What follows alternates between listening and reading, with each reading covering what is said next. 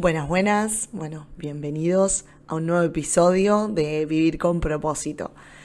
Soy Maru y como siempre los invito a que sean parte de este espacio donde van a poder encontrar eh, entrevistas con diferentes personas que nos, nos inspiran, nos dan herramientas para conectar con lo que verdaderamente somos, nuestra esencia, nuestro propósito.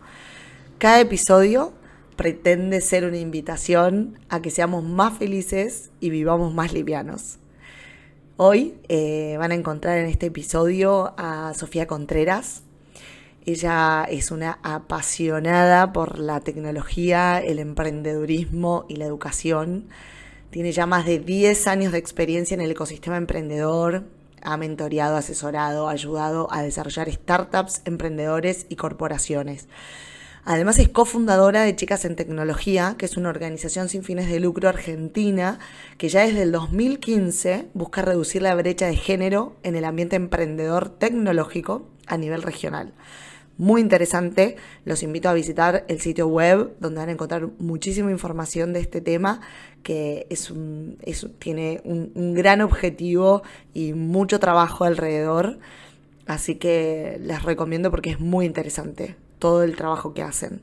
Eh, actualmente, además, Sofi eh, potencia el desarrollo de negocios e individuos a través de su agencia, que se llama Sofía Contreras como su nombre.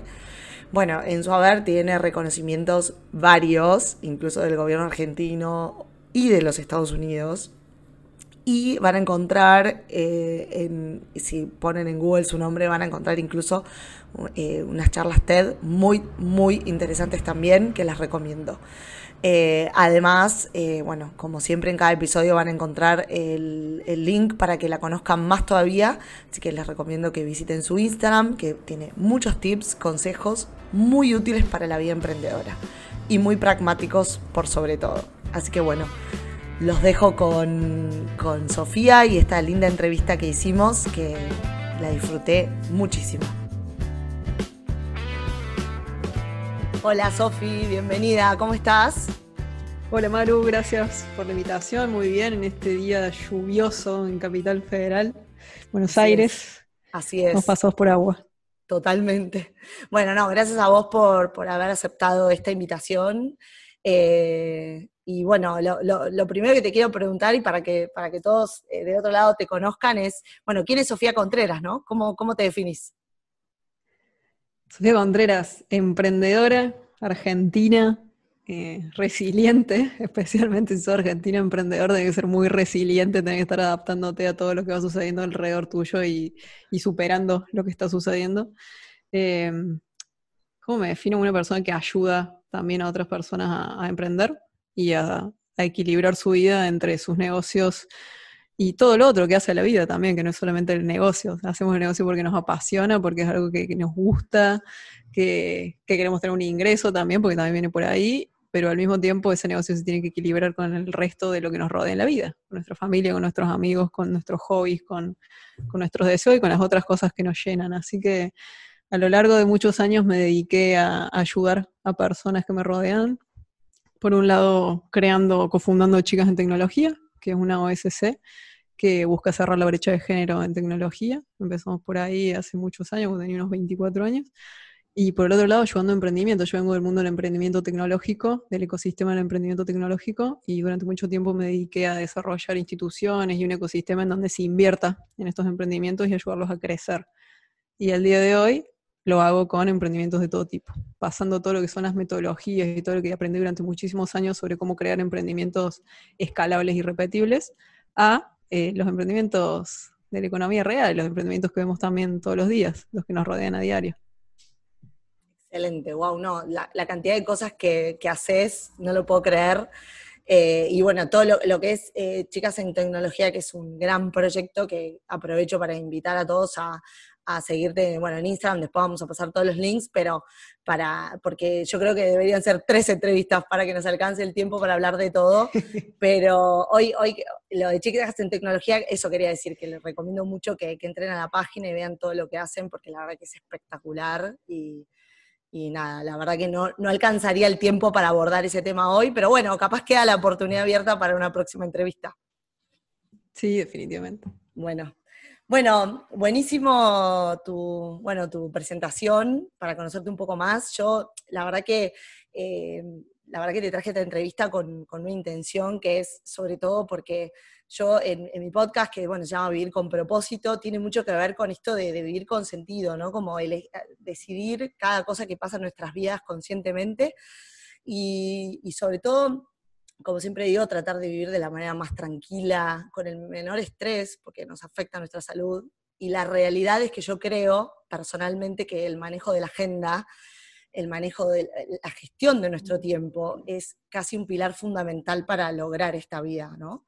Que en mi interpretación es muy importante. Así que eh, desde mi experiencia emprendedora eh, y por lo que veo de los emprendedores a mi alrededor y de, las personas que trabajan independiente, de forma independiente, eh, creo que uno de los grandes temas y los más difíciles es el manejo del tiempo, ¿no? Como que uno si trabaja desde la casa siempre hay algo como que nos distrae, que los chicos, que ahora con el homeschooling, que bueno, distracciones, la tele, el celular. Entonces, la procrastinación está a la orden del día. Y, bueno, quería que nos contaras un poco por qué crees que pasa esto, de toda tu experiencia y qué hábitos no pueden faltar a la hora de, estar emprendiendo, ¿no? Por un lado, vos, eh, vos ya hiciste uno de los grandes ejercicios que la mayoría nunca hace, que es más, fue el nombre que le pusiste a, a, tu podcast y a lo que estás haciendo, que es emprender con propósito, o sea, una vida con propósito es, vos ya sabés que querés una vida equilibrada, que querés una vida tranquila, que querés una vida sin estrés y al mismo tiempo querés tener un negocio. Entonces vos ya definiste el marco de cómo querés vivir. Vos ya sabés cómo. Entonces, eso te va a ayudar a vos a tomar decisiones. Te va a ayudar a decir, yo no quiero días que me levanto a las 6 de la mañana y estoy trabajando hasta las 12 de la noche. Yo no quiero días que sean así, que sean así, que sean así. Entonces, eso te ayuda ya a darle un marco a tu vida. Ese es el primer paso para poder organizarnos nuestros días entender cómo queremos que sea nuestra vida, entender cómo queremos que sea nuestro negocio, entender cómo queremos que crezca también nuestro negocio o que no crezca. Hay un montón de negocios súper exitosos que son de una sola persona, es una persona que ni siquiera tiene equipo y lo hace crecer single founder, una sola persona. Y después tenés personas que hacen crecer negocios, los llevan, los sacan de la frontera de sus países, negocios internacionales, tienen 200 eh, personas en su equipo. son negocios que crecen exponencialmente, tal vez, y cada uno de esos caminos que vas tomando también te exige una agenda distinta, una forma de prepararte distinta, decisiones distintas, pero lo primero que te exige es tomar una decisión al respecto de cómo querés que sea tu vida. Y muchas personas no toman esa decisión. No dicen yo quiero que la vida así, sino que dejan que la vida los lleve hacia allá. Totalmente. ¿Por qué? Porque emprender está de moda, o porque tener un negocio está de moda, o porque viste una oportunidad para tu negocio y dijiste, venías bien con tu negocio, el negocio estaba estable, generaba lo que tenía que generar, apareció una oportunidad que te permitió escalar el negocio 10 veces, y te listo, voy por acá, y cuando empezaste a transitar ese cambio te diste cuenta que no querías, tal vez, todo lo que significa hacer crecer un negocio 10 veces todo el, peso de hacer crecer el negocio, hacer crecer el equipo, tener más empleados, etcétera, etcétera, y vos decías, no, en realidad yo no quería esto, sí, hermoso que el negocio crezca, que me traiga más retorno, pero al mismo tiempo me trae todas estas cosas, estas otras cosas que yo no quería. Entonces, previo a tomar estas decisiones, siempre tenemos que preguntarnos hacia dónde queremos que vaya nuestra vida, qué queremos, cuáles son nuestros no negociables, cómo cómo nos imaginamos nuestros días. Entonces ese es el primer paso para empezar a organizar nuestros días y para empezar a ser personas más productivas y para empezar a gestionar mejor nuestro tiempo. Saber hacia dónde va nuestra vida, saber, es imposible saber, tener la, preciso así decir, mi vida va acá y va a terminar ahí, pero vos podés definir cuáles son tus no negociables. ¿Qué es esa, qué es, ¿Cuáles son esos puntos de tu vida que vos definitivamente no negociarías, no importa lo que te pongan al frente? No importa que vengan y te ofrezcan dos millones de dólares, vos no lo negociarías. Por ejemplo, mi caso, despertarme sin despertador todos los días. Que a Maru le sorprende un montón que haya armado la vida donde no uso despertador. No, me, parece excelente. Es un no negociable que a mí me define y me define muchas decisiones que tomé. ¿Qué significa en mi caso, por ejemplo, que mi no negociable sea eh, me quiero despertar todos los días sin despertador, que no voy a depender de la agenda de otra persona. No voy a depender de que alguien me diga, Sofi, tenés una reunión mañana a las 7 de la mañana, tenés una reunión mañana a las 6, tenés que viajar a Singapur a las 5 de la mañana, como me ha pasado en otros momentos de mi vida, en donde me gestionaba la agenda. Eh, o trabajar con clientes, otro no negociable, con clientes con los que no quiero trabajar. Clientes que tienen eh, cultura distinta, cultura no, valores distintos a la mía, y no estoy en sintonía con ese tipo de clientes. Entonces, te sirve para tomar decisiones de vida. Entonces yo gracias a esos negociables decido qué tipo de negocio hago, con qué tipo de clientes me vinculo, qué tipo de carrera estoy creando, qué tipo de equipo contrato también. Las personas se suman a mi equipo, como son, y de esa forma yo voy tomando decisiones de todos mis días, decisiones de mi negocio y decisiones a nivel personal también. Entonces yo puedo decir, gracias a haber tomado esa decisión de ser no negociable hace varios años, de que yo ya no iba a trabajar más en relación de dependencia. Porque si en un futuro de mi vida volviese a trabajar en relación de dependencia, sería un trabajo en donde yo gestione absolutamente todo. Donde gestione el horario al que entro a trabajar, el lugar del mundo en el que trabajo, etcétera, etcétera. Entonces, solamente tener eso definido ya te ayuda a tomar todas estas decisiones. Y al poder tener eso definido es que a partir de ahí podés elegir qué tipo de negocio querés, qué tipo de carrera querés y dentro de eso empezar a organizar las acciones de tu día. Pero la base es tener identificado esto. Está, está, buenísimo lo que contás, incluso yo que tengo grandes problemas de organización, lo trabajé mucho en cuarentena porque fue todo un caos y realmente eh, me di cuenta que yo estoy eh, terminando la formación de coaching y que básicamente la gestión de nuestro tiempo eh, tiene por debajo un montón de cosas. No es si agendas en Google Calendar o en papel. y, y, está buenísimo todo lo que estás trayendo porque justamente a veces tiene que ver con esto, ¿no? Con tener en claro qué es lo que quiere uno para su vida, sus prioridades, y si vas a permitir que los demás te manejen tu agenda, tus amigos, tu familia, tu, o, vas a tomar las riendas, pero está bueno tener en claro qué es lo que querés, que no es tan fácil a veces. Con lo cual me llevo, perdóname que te interrumpa, me llevo es como ejercicio los no negociables, que te juro que termino esta entrevista y me los voy a anotar. Que los que están del otro lado, qué buen ejercicio ese, ¿no? Anotarlos. Es un ejercicio súper simple, pero que te va a dar muchísima claridad hacia adelante de tu vida, tus no negociables en, la vida, valga la redundancia, eh, para tomar decisiones.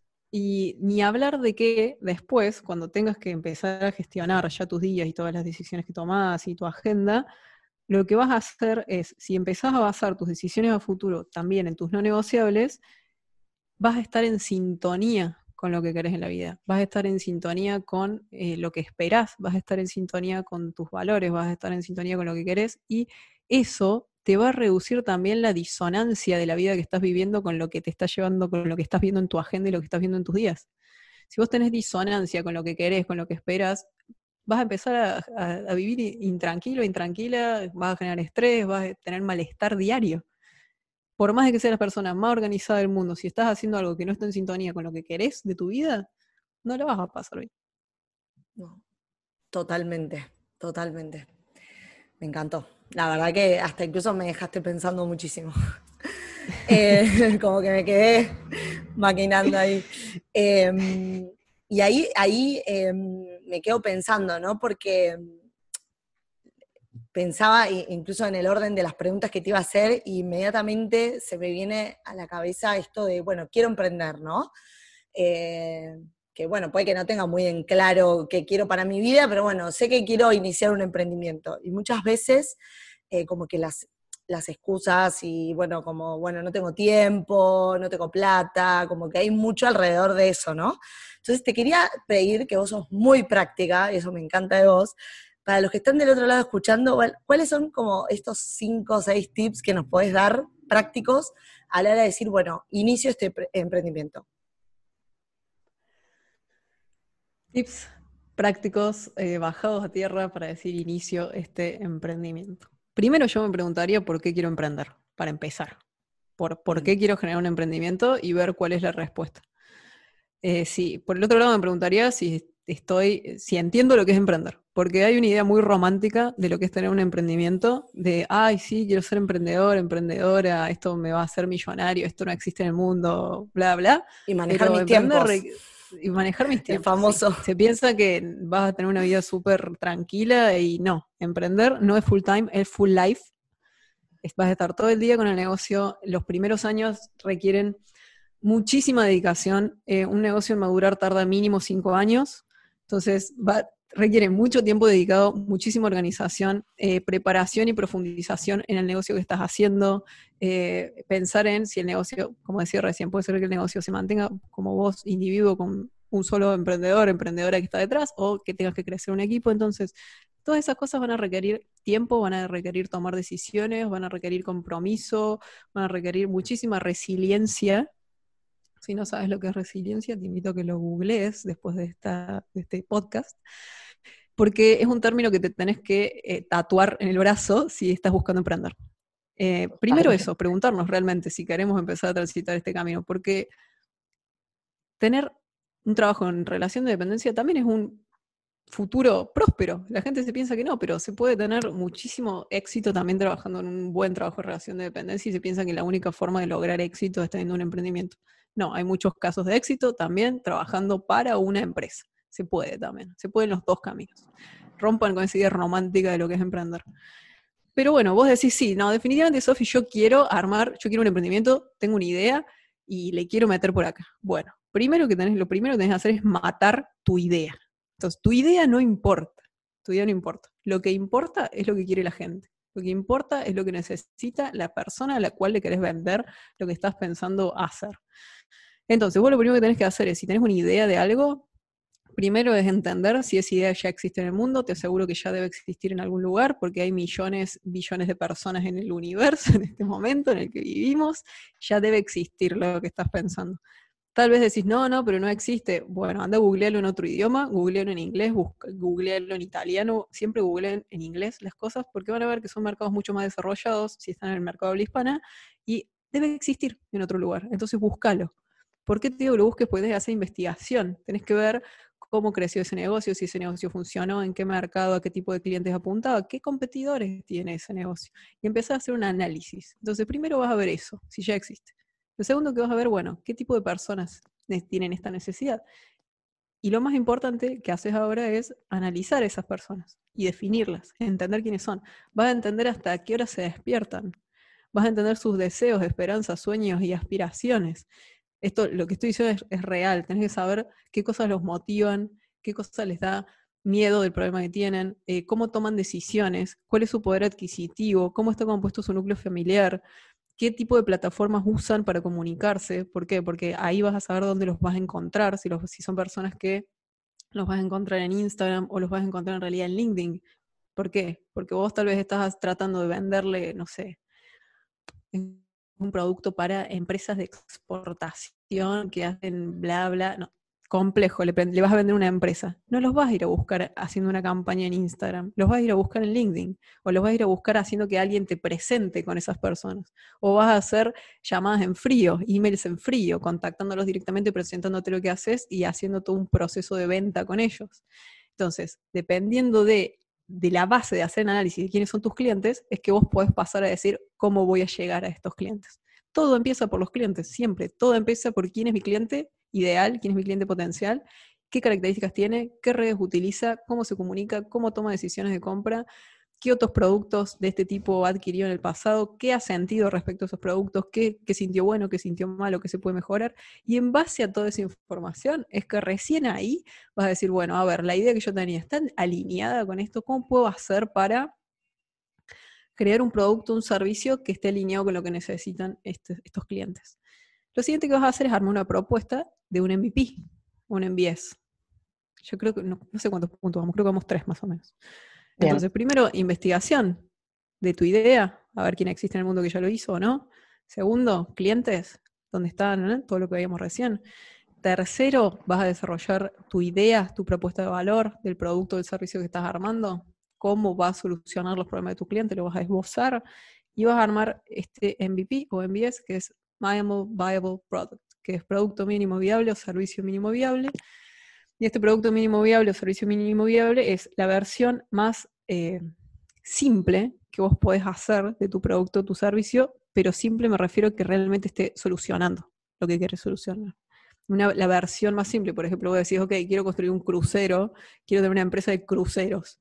Bueno, te vas a ir a construir un crucero. Primero vas a identificar personas que tal vez quieran hacer alguna expedición en, barco, vas a ir, vas a alquilar un barco que sea un, no sé, un yate tal vez, te alquilas un yate, yo no te estoy diciendo que lo compres, vas a alquilar un yate, tratas de vender, o sea, vas a vender, vas a vender tu propuesta de viaje en yate de, no sé, ciudad tal a ciudad X, ciudad a ciudad B, y vas a ver si se vende tu propuesta. Y a partir de ahí vas a escalar hacia tu empresa de cruceros. Empezamos con algo que no era el crucero, no era la idea final que tenías. Entonces esto, esto va evolucionando, crece de manera incremental. incremental. Entonces, vas a tener una primera validación, que es, vas a generar una idea, la vas a crear tu MVP. En este caso, por ejemplo, vas a alquilar un yate para vender esto. Vas a probar si se vende y en la prueba de la venta es que vos vas a empezar a validar toda tu hipótesis de todo el negocio de quiénes eran tus clientes, de qué necesidades tenían, de si tu propuesta de valor se entiende, de si el precio que le pusiste realmente hace que la persona eh, cierra con el perfil de cliente al que vos estabas apuntando.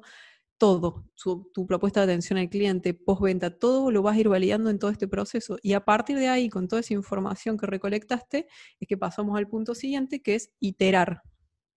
Con toda esta información nosotros mejoramos lo que estamos haciendo, el producto que hicimos o el servicio que hicimos, y lanzamos la segunda versión para seguir probando, para seguir obteniendo datos, para seguir vendiendo. Lo mejor que puedes hacer cuando estás en este proceso es vender antes de tener.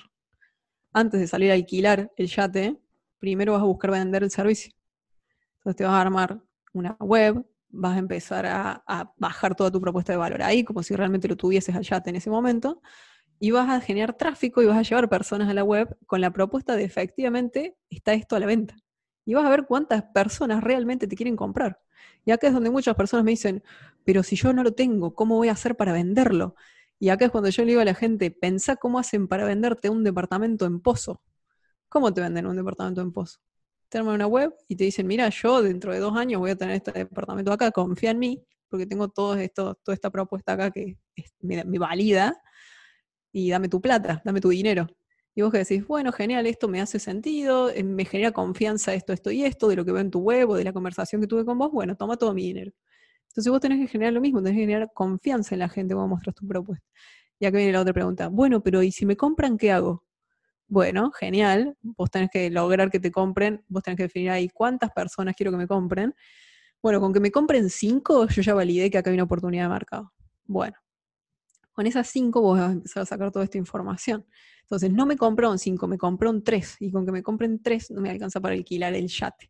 Bueno, entonces vos que le decís a esa persona que te estaban por comprar, que tenían intención de compra, tal vez no es que te transfirieron el dinero en ese momento, les decís, vamos a tener que mover la fecha, o mirá, eh, tenemos lista de espera, o hay formas de hacer que en ese momento la gente o no te termine de transferir el dinero, o que vos ya puedas validar que hay una intención de compra. Entonces, formas hay un montón de vender antes de tener y es ideal si estás arrancando un emprendimiento para validar si realmente la idea que tuviste y el mercado que tuviste, que tuviste, que estás apuntando, eh, tiene potencial. Entonces, esos son los pasos. Y una vez que el negocio funciona o, o que viste que hay una oportunidad, el paso que le sigue es, bueno, después de iterar, lo seguimos haciendo crecer, lo seguimos mejorando hasta que el negocio va a ir evolucionando en estos cinco años que le decía que generalmente tardan en evolucionar los negocios. Bueno, espectacular. Lo único, lo primero que pienso después de todo lo que acaba de decir es que es súper abrumador como la cantidad de cosas y, no como que está perfecto, pero a veces es como que tal vez tanto hace que nos acobardemos a la hora de, iniciar el proyecto, ¿no?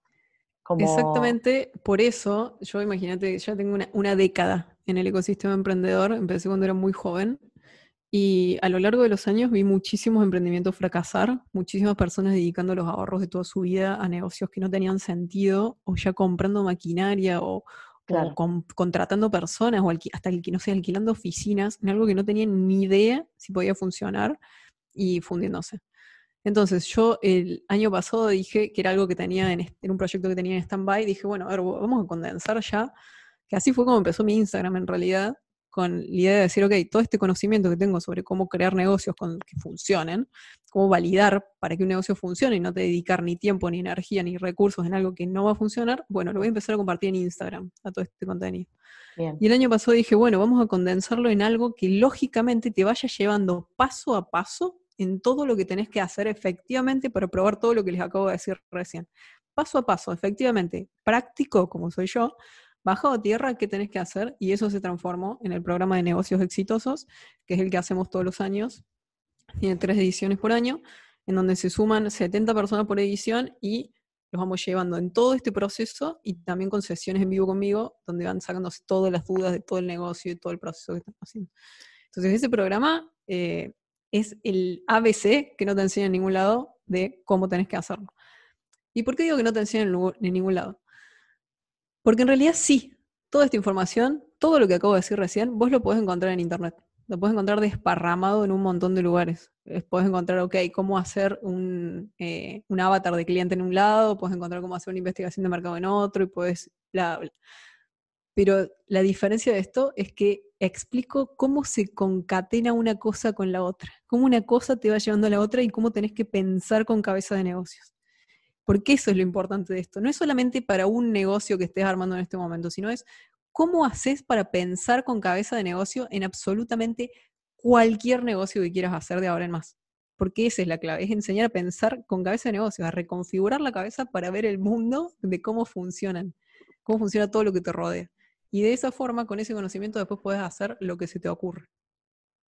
Entiendo, y, creo que tiene mucho que ver con esta idea romántica del emprendimiento que mencionaste al principio, que yo la tuve, y, está buenísimo ser conscientes de todo lo que conlleva y que no es bueno, me, junto con, con, una amiga, hacemos unos, hacemos ropa para, no sé, para vender y, o sea, para que eso funcione también requiere de esa cabeza de negocios que uno lo hace sin conocimientos, ¿no? Como que básicamente como por intuición, como si por intuición uno pudiera armar un negocio que rinda, ¿no? Económicamente. Sí, o con la eh, idea antigua que, vimos, que nos rodeó durante toda la vida, que es la idea de, cómo se arman en realidad proyectos dentro de un negocio ya establecido, porque no es que nos enseñan a emprender, nos enseñan cómo funcionan las empresas que ya funcionan, que es decir, uy, tengo esta empresa gigante, que ya tiene un área de marketing, tiene un área de recursos humanos, tiene un área de bla, bla, bla, y bueno, dentro de esta empresa, ¿cómo hago para crear un producto nuevo? Voy y lo creo, armo el producto y después lo tiro al mercado. Entonces, ponen la carreta adelante del caballo en el contexto de emprender no funciona como funciona el crear productos dentro de negocios ya establecidos, sino que la lógica es completamente distinta y eso es lo que no nos enseñaron en ningún lugar, que eso fue lo que empezó a surgir cuando en el 2000 fue lo de las burbuja.com, que se puso muchísimo capital en muchísimos emprendimientos tecnológicos que venían con una idea de decir, uy, miren, yo voy a crear esto, y en Estados Unidos principalmente se levantaba muchísimo capital venían los inversores y ponían millones de dólares hacia arriba los emprendimientos. ¿Y qué hacían los emprendedores? Se dan vuelta, compraban oficinas, contrataban un montón de personas, se pasaban dos años desarrollando el, desarrollando el producto para después salir al mercado y darse cuenta que no había mercado, que el producto que habían armado no tenía tracción, que había un montón de cosas a mejorar y qué pasaba en ese momento, ya se habían quedado sin capital. Y esto no pasó con una, pasó con muchísimas empresas y eso generó la burbuja.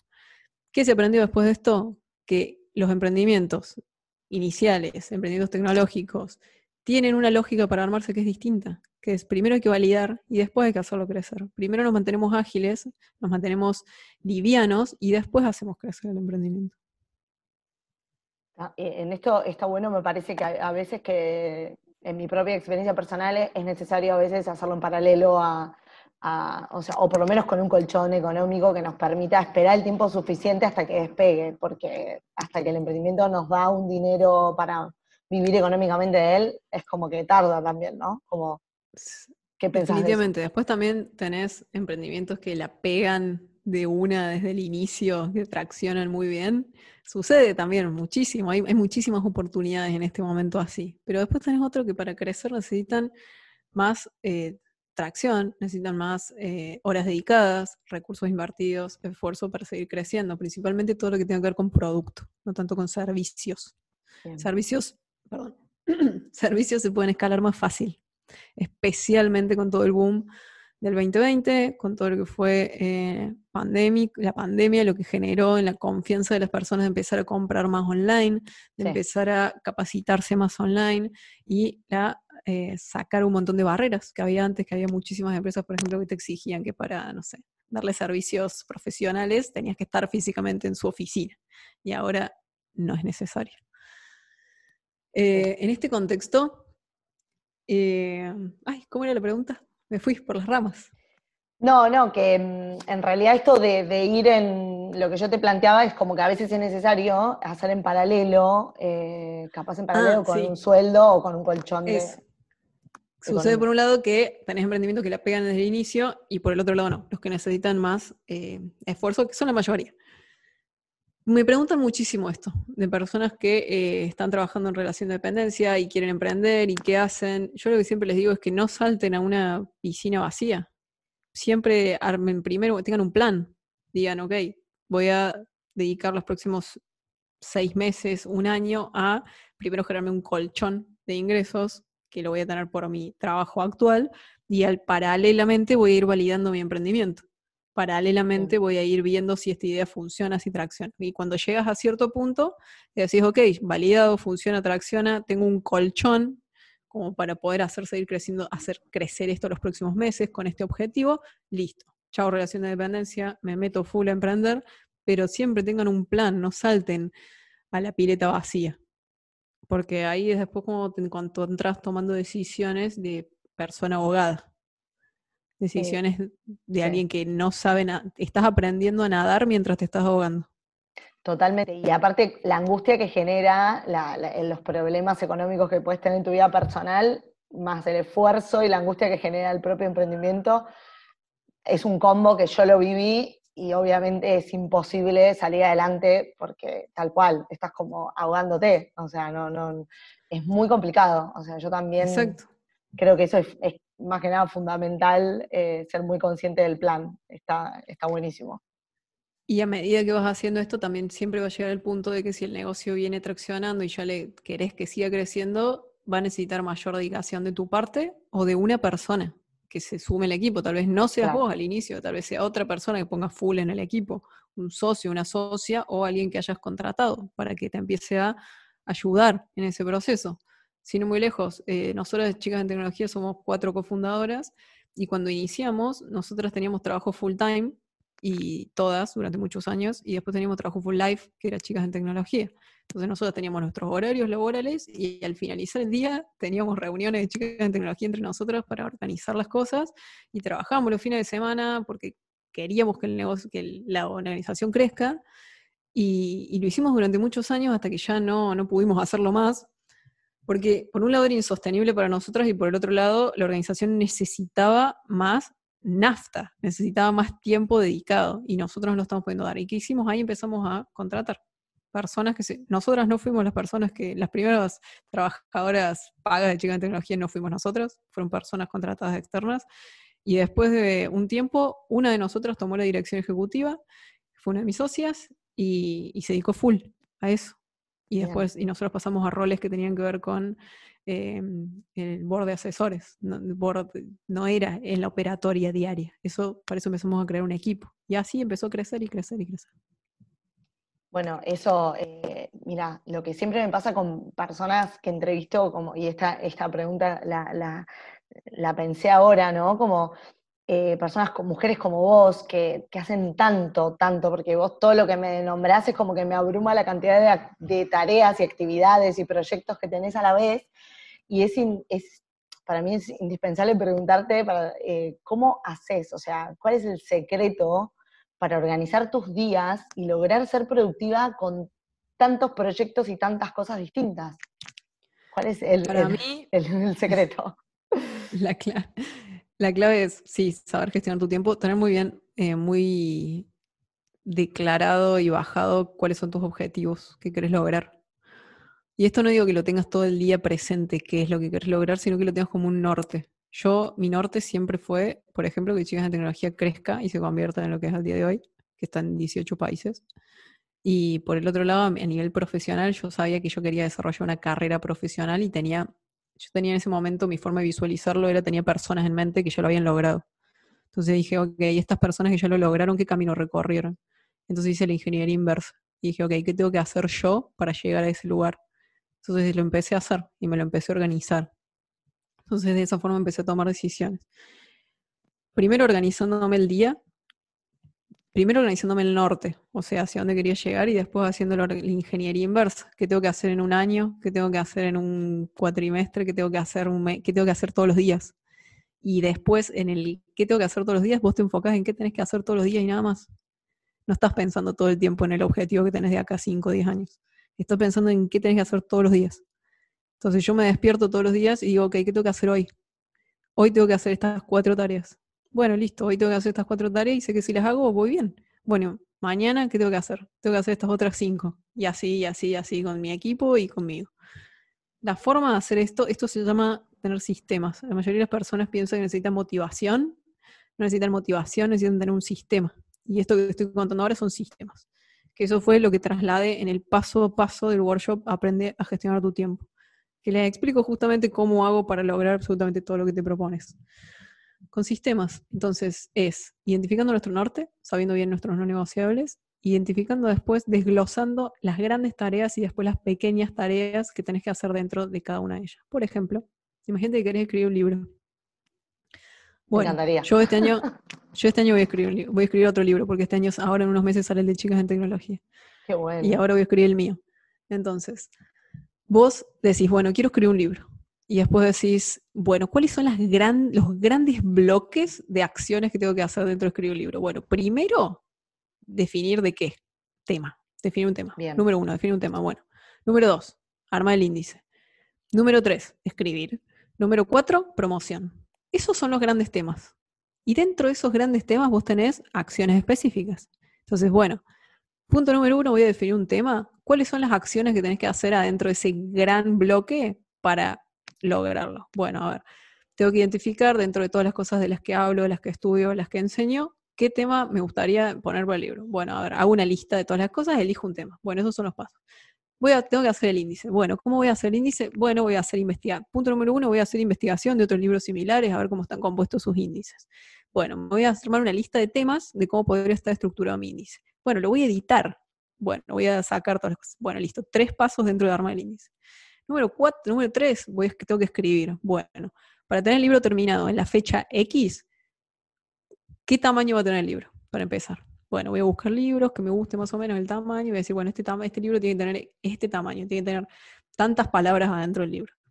Entonces, bueno, a ver, toda esta cantidad de palabras, eh, si escribo X cantidad de palabras por día, lo voy a tener terminado en tal fecha. Bueno, a ver, por día tengo que escribir tantas palabras. O por semana tengo que escribir tantas palabras. Bueno, con el siguiente paso? Me voy a agendar esa vez por semana o esa vez todos los días en las que me voy a sentar a escribir. Paso siguiente, escribo. Me siento y escribo. Y eso es lo que vas a hacer todos los días. Te sentas y escribís, te sentas y escribís. ¿Qué paso siguiente? Bueno, voy a, necesito a alguien que me edite. Bueno, dentro de todo eso también está cerrar contrato de libro. Bla. Paso siguiente, promoción. Bueno, y ahí empezás a listar todas las tareas que tengan que ver después con promoción del libro que vayas a hacer. Entonces, ¿qué hicimos acá? Desglosamos absolutamente todos los pasos que tenés que tener para tener escrito un libro.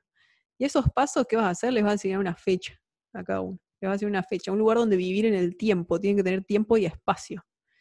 Porque vos después eso lo vas a pasar a tu calendario. Y va a vivir en tu calendario. Y lo vas a ver, porque el tiempo es abstracto, no lo podemos ver. No, podemos ver cuánto ocupa algo hasta que realmente lo visualizamos. Y una forma de visualizarlo, la mejor es ponerlo en un calendario. Las personas se piensan que pueden hacer 80 tareas en un día y después cuando lo pasas al calendario te das cuenta que en realidad puedes hacer 3, 4 como mucho, porque entre medio tenés trasladarte en el auto, bañarte, comer, la llamada esa que en realidad duró dos horas, no 15 minutos, y así. Entonces lo tenés que poder imprevistos, ¿no? También, dejar un huequito a los imprevistos. Claro, también tener en cuenta los imprevistos. Entonces, les das un lugar donde vivir en tu calendario. Bien. Y esa es la forma en la que empiezan a organizarse todas las acciones que vas haciendo.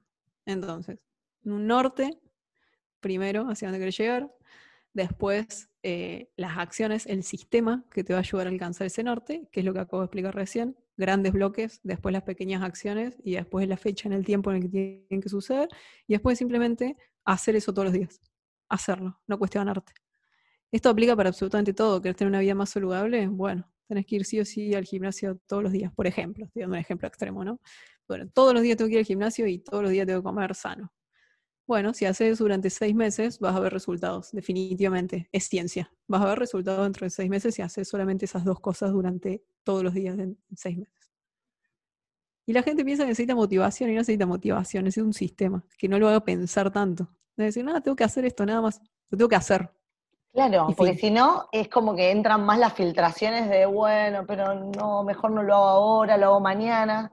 Como que igual me motivo, vos me estás motivando con todo lo que decís, parece todo re fácil cuando lo planteás y después es como llevarlo a cabo es, es otro tema. Pero está buenísimo. Esto de la no motivación y los sistemas me lo llevo también espectacular. Es así, no necesitamos, no necesitamos motivación. Decir, uy, si solamente sintiera motivación de ir a entrenar. No, tenés que entrenar fin. No necesitas que nadie te motive. Armate un sistema. Por ejemplo, el otro día hablaba con una de las chicas que había hecho mi workshop de gestión del tiempo y me contaba, ella estaba viviendo en Londres, se fue a hacer una beca allá, me decía que quería empezar a correr. Y, que lo que había hecho para empezar a correr, eh, no dijo, quería empezar a correr, quería correr, creo que su objetivo era correr 10 kilómetros, 20 kilómetros, media maratón, no me acuerdo. Y no dijo, bueno, voy a correr media maratón, ya tengo que empezar a correr. Eh, ¿Cómo fue su forma de organizarse? Decir, bueno, todos los días tengo que correr media hora por día y de a poco, durante esos días, ir incrementando un poco lo que estoy corriendo cada día. Y lo único que hacía era todos los días decir, bueno, tengo que ir a correr, voy a ir a correr. Listo, se levantaba, se ponía la ropa y salía y corría y, medía cómo iba avanzando y volvía. Y así todos los días. Y un sistema. No decía, uy, si solamente sintiera ganas de ir a correr hoy. No, vas y corres, porque tenés un objetivo al que querés apuntar. Espectacular. No, no, espectacular, la verdad, buenísimo todas las ideas para este podcast es para escucharlo, lo voy a anunciar que lo escuchen con un anotador y una virome. Como em, todo, siempre esto, siempre todo práctico y bajo tierra. Me gustan las cosas que realmente se pueden llevar a la práctica. Es que sí, eso es lo que más me gusta, incluso en tu Instagram, es todo, todo para llevar a, la práctica en ese mismo momento. Em, bueno, estamos, no, estoy como, este, este podcast es sin imagen, estoy con los ojos abiertos y escuchándote atentamente. Eh, y tengo, tenía un montón de preguntas, se me va, se me ajusta el tiempo, pero hay un tema, gran tema que quiero tocar con vos, que, es que, bueno, en una entrevista que hice me contaron de esto de un, emprendedor que fue a Silicon Valley un inversor estaba ahí muy interesado en su proyecto, le preguntó si alguna vez había fracasado, esto me lo contó una entrevistada, y le dice, ah, no, si no fracasaste nunca, no voy a invertir en tu proyecto. Y esto es algo que, por lo menos en la cultura argentina, creo que puede llegar a ser, nos cuesta mucho el error y fracasar y lo que van a pensar los demás y todo. Que, no sé, primero, ¿por qué crees que nos cuesta tanto el error? Tu opinión. Y, y por qué en realidad es tan importante fracasar para este inversor de Silicon Valley. Ese es, una, es, es, un dicho que se usa muchísimo en el mundo de, emprendimientos tecnológicos, que no, no invierten en, en personas que, fund, que fundaron empresas, sino en personas que fundieron empresas, porque el fracasar eh, te ayuda a aprender. Es el gran dicho de quien se quema con leche, ve una vaca y sale corriendo. O sea, ya aprendiste. Aprendiste y si cuando te equivocas no lo volvés. Exacto, te queda grabado. Entonces, una persona que fundió una empresa ya sabe lo que no se tiene que hacer. Ya sabe lo que no funciona. Ya lo interiorizó y no lo va a volver a hacer. Entonces, eh, por eso vale muchísimo, por eso buscan mucho eso también los inversores, qué experiencia tenés emprendiendo porque si vos ya transitaste ese camino, aprendiste muchísimo, especialmente fracasando. Creo que em, el tema que tenemos con el miedo al fracaso primero tiene que ver muchísimo con nuestro sistema educativo, cómo nos educan en general, el sistema de notas. Te tenés que sacar un 10 para aprobar, te tenés que sacar un 100. Entonces apuntamos a que todo lo que hacemos sea perfecto, esté bien hecho, esté perfectamente hecho el sistema de puntuación de cómo nos educan. Este es un tema que eh, si vamos también al sistema de puntuación y cómo nos educan, impacta muchísimo más a las mujeres que los hombres. Las mujeres son mucho más, apuntan mucho más al perfeccionismo que los hombres por cómo nos educan, por cómo educan a hombres y por cómo educan a mujeres y todo el sistema que nos rodea. Esto es ciencia, no lo estoy inventando, hay muchísimos estudios alrededor de lo que estoy diciendo. Es muy raro si a un chico le va mal al colegio que alguien diga, uy, no, qué raro, ¿qué le pasa que le está yendo mal en el colegio? No, lo naturalizamos como que, bueno, los chicos son así, les va mal. Entonces, los chicos son mucho más caraduras mucho más caraduras al respecto y como que, bueno, si me va mal el colegio me va mal, pero bueno, pasé y ya está, terminé y salí, me recibí y listo. En cambio, las mujeres, eh, si una chica le va mal en el colegio, es raro. La gente se preocupa cuando le va mal a una chica en el colegio generalmente. la manda a clase particular, etc. Bueno, entonces eso influye también en cómo somos después al crear negocios y al tomar decisiones. Estamos apuntando todo el tiempo a que sea todo perfecto, a no fracasar, y si fracasamos, fracasamos, está mal. Ahora ya voy a empezar a generalizar. Si fracasamos, está mal. Entonces, si nosotros estamos todo el tiempo buscando no fracasar, no tomamos riesgos. No tomamos riesgos y no aprendemos. Y emprender significa tomar riesgos todo el tiempo. Significa tomar decisiones todo el tiempo. Y si todo el tiempo estamos dudando de las decisiones que estamos tomando, no podemos avanzar y aplazamos las decisiones que tomamos y aplazamos el crecimiento del negocio y aplazamos pa, pa, pa, Gran miedo en Argentina contratar personas. Entonces, si tu negocio está en un punto en el que vos definitivamente necesitas crecer, necesitas contratar a alguien que te ayude y vos tenés miedo encima de contratar a alguien, estás bloqueando el crecimiento del negocio por ese miedo que estás teniendo. Y que tal vez es un miedo infundado. Tal vez es un miedo infundado que en tu contexto no aplica, pero no lo vas a saber hasta que no lo hagas. Entonces nosotros nos tenemos que acostumbrar a que tenemos que fracasar, tenemos que fracasar para aprender, tenemos que empezar a transitar ese camino de fracaso y también cambiar la palabra fracaso por palabra aprendizaje. Es ok, hice esto, no salió como esperaba, lo que eso es el tema. Es aprendizaje validado. Es hice esto, no funcionó, ¿por qué no funcionó?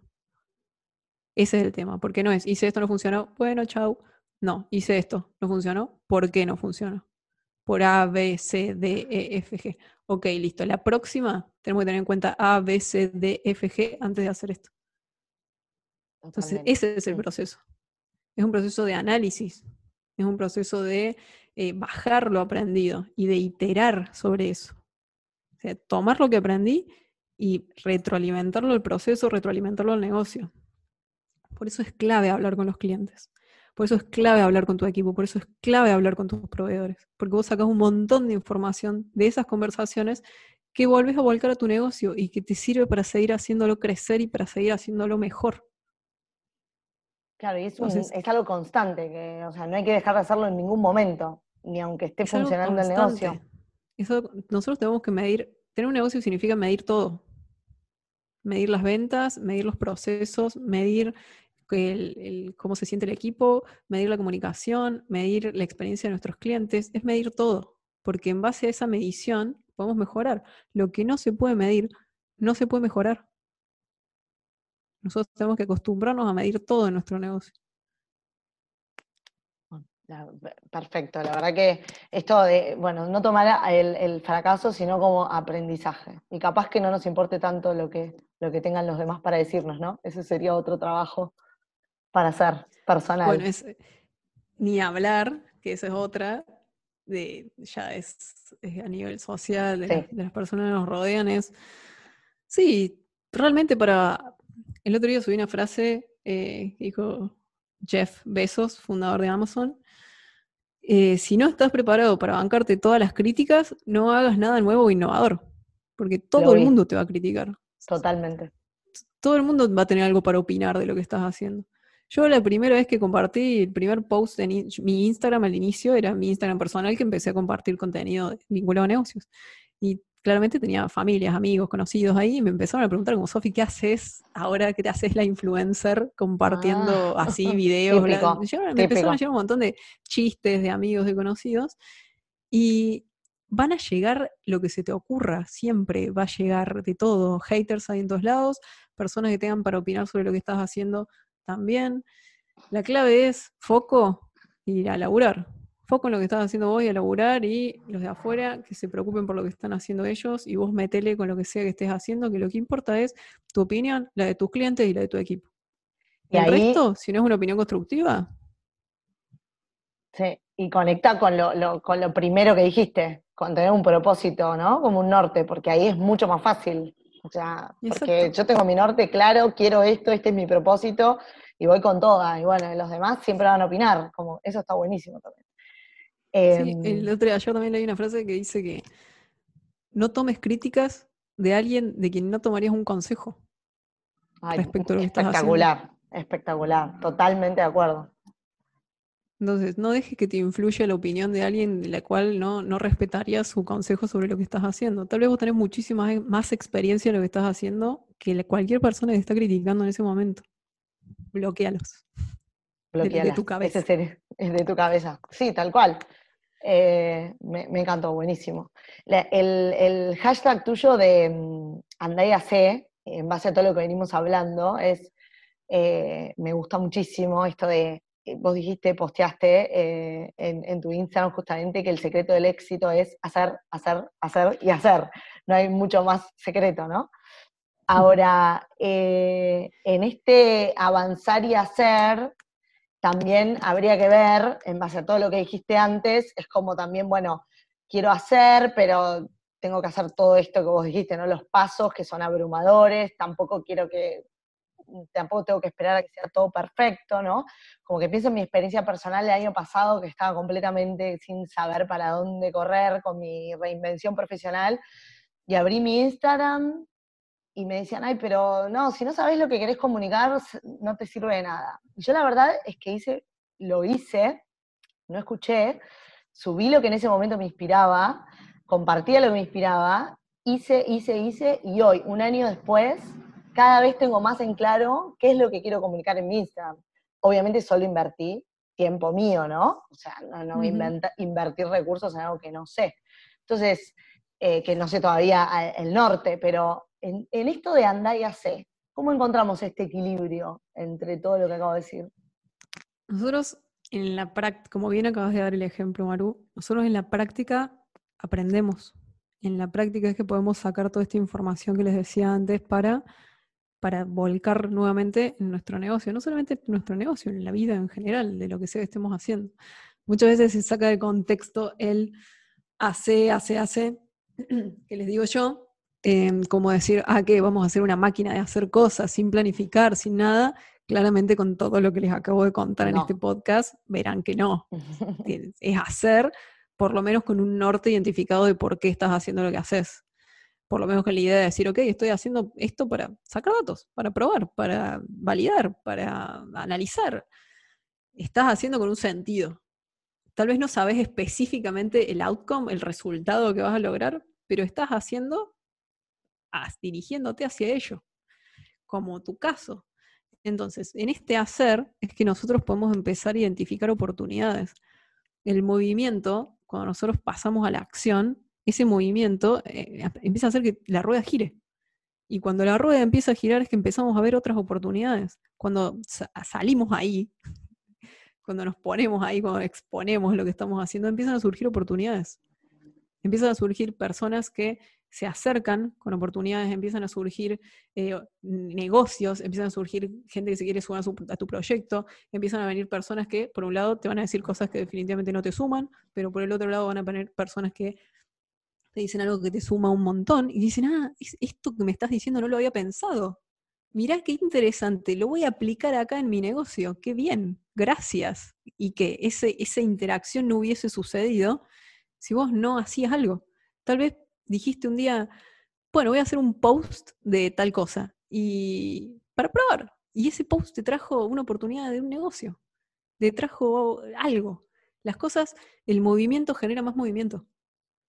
Entonces, en el hacer nosotros estamos sacando datos, estamos haciendo que las personas alrededor nuestro noten lo que estamos haciendo, estamos haciendo que otros negocios también nos vean, estamos vinculándonos, estamos generando información, estamos recibiendo información al hacer estamos haciendo que todo lo que sucede alrededor nuestro gire también, nos mire, nos dé información.